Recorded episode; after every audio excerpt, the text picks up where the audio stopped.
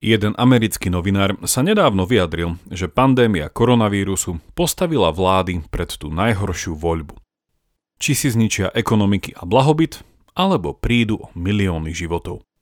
Stojíme ale naozaj pred touto Románovou Sofínou voľbou? Ide o hru s nulovým súčtom, alebo o falošnú dichotómiu. Počúvate pravidelnú dávku, vzdelávací podcast pre zvedochtivých, ktorý vám v spolupráci so SME prinášame dvakrát týždenne, každý útorok a piatok. Ja som Jakub Betinsky a v mojich dávkach sa pozerám na svet očami filozofie. Pustite si však aj tie Andrejove, kde rozmýšľa nad vzťahom vedy a náboženstva a tie Mirove, kde na náš podcast prináša súčasné otázky z bioinžinierstva. Budeme tiež veľmi vďační, ak nás zazdielate na Facebooku či Instagrame.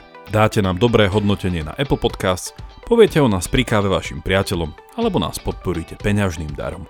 Všetko info na pravidelnadavka.sk, kde sa určite prihláste aj na odber nášho skvelého newslettera. Veľká vďaka, vážime si to.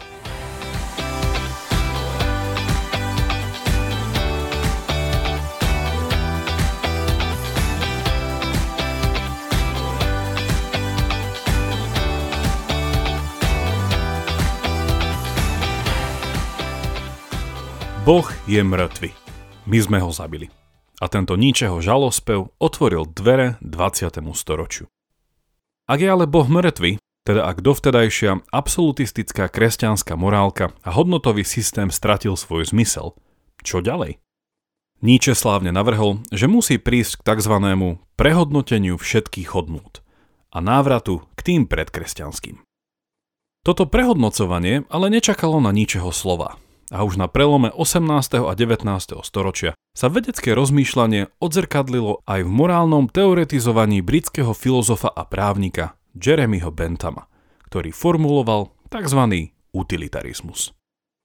Jeho základný princíp znie následovne. Správne je to konanie, ktorého následky prinesú čím väčšie využitie, utilitu či šťastie pre čím viacerých. Áno, pamätáte si veľmi dobre.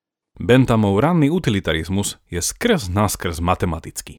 Úžitok následkov konania sa ráta cez tzv. utily, no a čím viac utilov naše konanie prinesie, tým lepšie.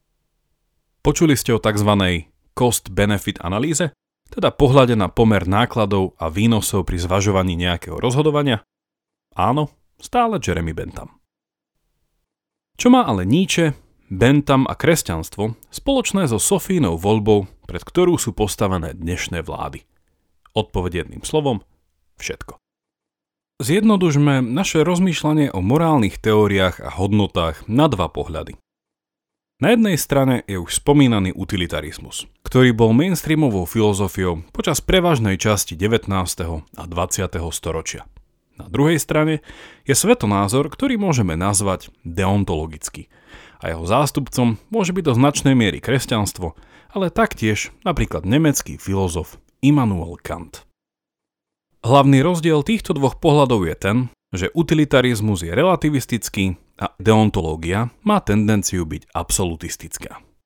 Abstraktne tento rozdiel znamená to, že pri utilitarizme neexistujú absolútne morálne hodnoty či princípy a vždy sa nájdú výnimočné okolnosti. Jednoducho, Výnimka potvrdzuje pravidlo. Na druhej strane je deontológia. Z gréckého deon, čo znamená povinnosť, a tá tvrdí, že absolútne hodnoty či princípy, ktoré máme povinnosť vždy a za každých okolností dodržiavať a neporušiť, existujú. A to nie len tak, ale nevyhnutne. Čo tento rozdiel ale znamená prakticky? Predstavte si to cez známy a zľudovelý rebríček hodnôt. Podľa utilitarizmu je síce možné vystavať nejakú hodnotovú pyramídu, ale najvyššia hodnota nie je nikdy najvyššia a akákoľvek iná ju môže tromfnúť. Na druhej strane, pri deontológii je najvyššia hodnota nedotknutelná.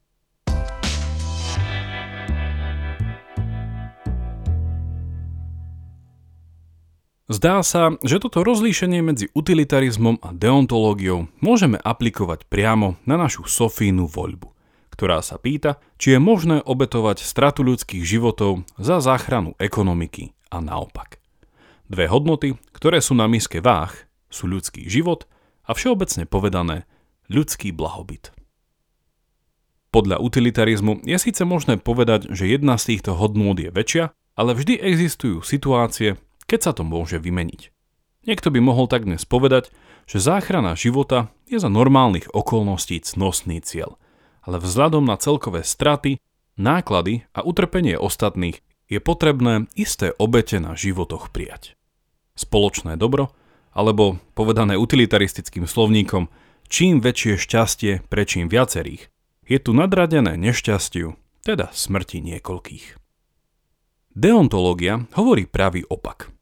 Áno, je pravdou, že čiastočné zničenie ekonomiky môže zásadne znížiť životný štandard mnohých. Ale ochrana života tých najzraniteľnejších je kategorický morálny imperatív. A je priam neludské dať na jednu misku váh obetovanie čo len jedného života a na druhú skrachovanie akéhokoľvek množstva podnikov či akúkoľvek zvýšenú mieru nezamestnanosti. Samozrejme, skrachovanie aj nezamestnanosť je zlom, ktoré musíme dočasne prečkať. Ale je to neporovnateľne, doslova neporovnateľne menšie zlo oproti tomu, aby sme riskovali stratu čo je len jedného života.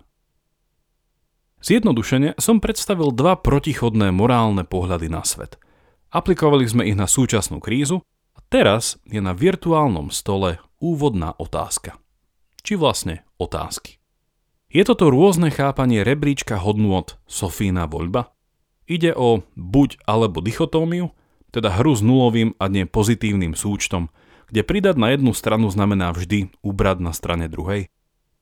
Vo zvyšku dávky načrtnem dva spôsoby, ako nad týmito otázkami rozmýšľať.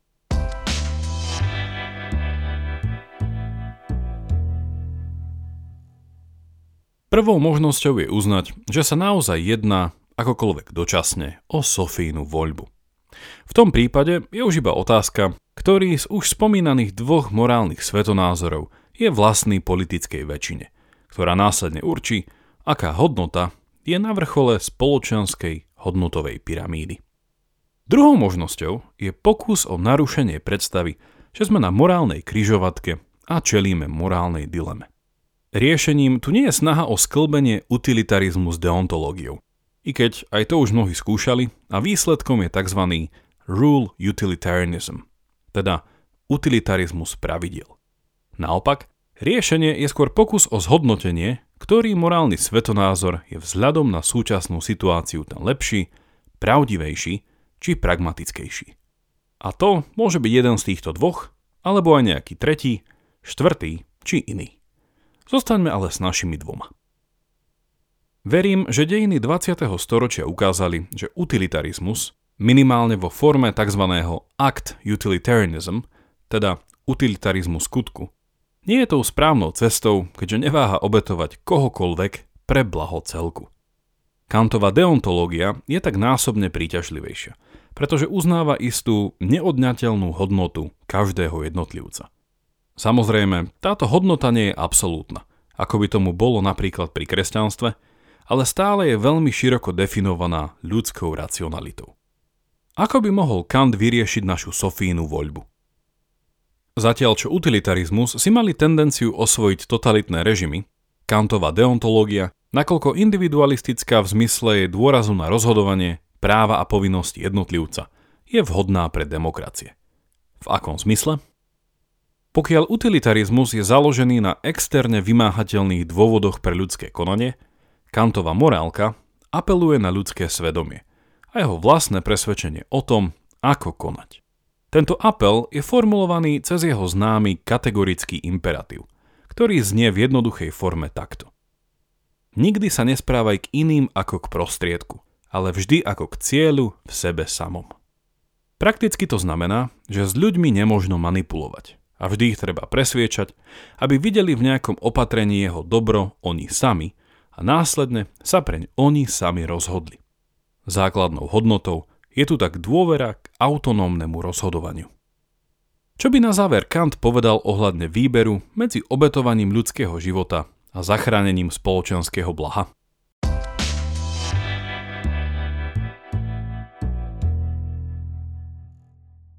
Ak by podľa kategorického imperatívu existoval absolútny zákaz úmyselne zabiť nevinného človeka, Tento zákaz má vnútornú morálnu povinnosť dodržiavať každý človek a jeho nedodržanie degraduje ľudskosť daného jednotlivca. Tým pádom, akékoľvek konanie by bolo jednotlivcom na úrovni obce či štátu nariadené, nikdy, ale nikdy nemôže ísť proti tomuto imperatívu. V rámci takéhoto absolutistického pohľadu na morálku sa ale často diskutuje o jednej veci, ktorá je vzhľadom na našu zdanlivú Sofínu voľbu smerodajná. Áno, je absolútne nepriateľné úmyselne konať s cieľom zabiť nevinného. Ale čo ak je jeho smrť predvídateľným ale nezamýšľaným vedlejším následkom môjho konania? Ako je tomu aj v prípade sebaobrany, takáto smrť, nakoľko zlá, je priateľným vedľajším následkom nášho rozhodovania. A o tomto tzv. princípe dvojitého efektu som už hovoril v šiestej dávke o morálnej dileme s električkou a tiež v dávke 7. o dileme so zaseknutým jaskyniarom. Čo by toto všetko mohlo prakticky znamenať pre naše časy koronakrízy? Žiadne rozhodnutie a konanie, osobné či politické, nemôže mať v rámci načrtnutej deontológie úmysel zabiť nevinného. Čo ale možné je, je akceptovať smrť človeka ako nechcený, i keď predvídateľný vedľajší následok. Viem, že niekto či niektorí umrú vzhľadom na bezvýchodiskovosť a tragickosť súčasnej situácie ale ich smrť nezamýšľam a nechcem a vedome konám všetko preto, aby som každej z nich zamedzil. Aplikujme toto rozmýšľanie na otváranie ekonomiky. Okrem základného práva na ochranu života majú ľudia aj základné právo na slobodné konanie a užívanie a zveľaďovanie svojich statkov. Teda aspoň podľa britského filozofa Johna Locke. A z toho vyplýva, že otváranie ekonomiky nie je len potrebné, ale nevyhnutné. Áno, toto otváranie síce môže nepriamo viesť k istým úmrtiam, podobne ako ich spôsobuje existencia diálnic alebo mostov, ale tieto úmrtia nemôžu byť nikdy cieľom týchto opatrení. Ako tieto či akékoľvek iné úmrtia v spoločnosti minimalizovať a predchádzať im? Tu je odpoveď komplexná a nad rámec nášho dnešného dúmania, ale v princípe je podobná ako v prípade diálnic či mostov. Ide o nastavenie robustných celospoločenských opatrení, ktoré majú ľudia pre ich vlastné dobro povinnosť dodržiavať.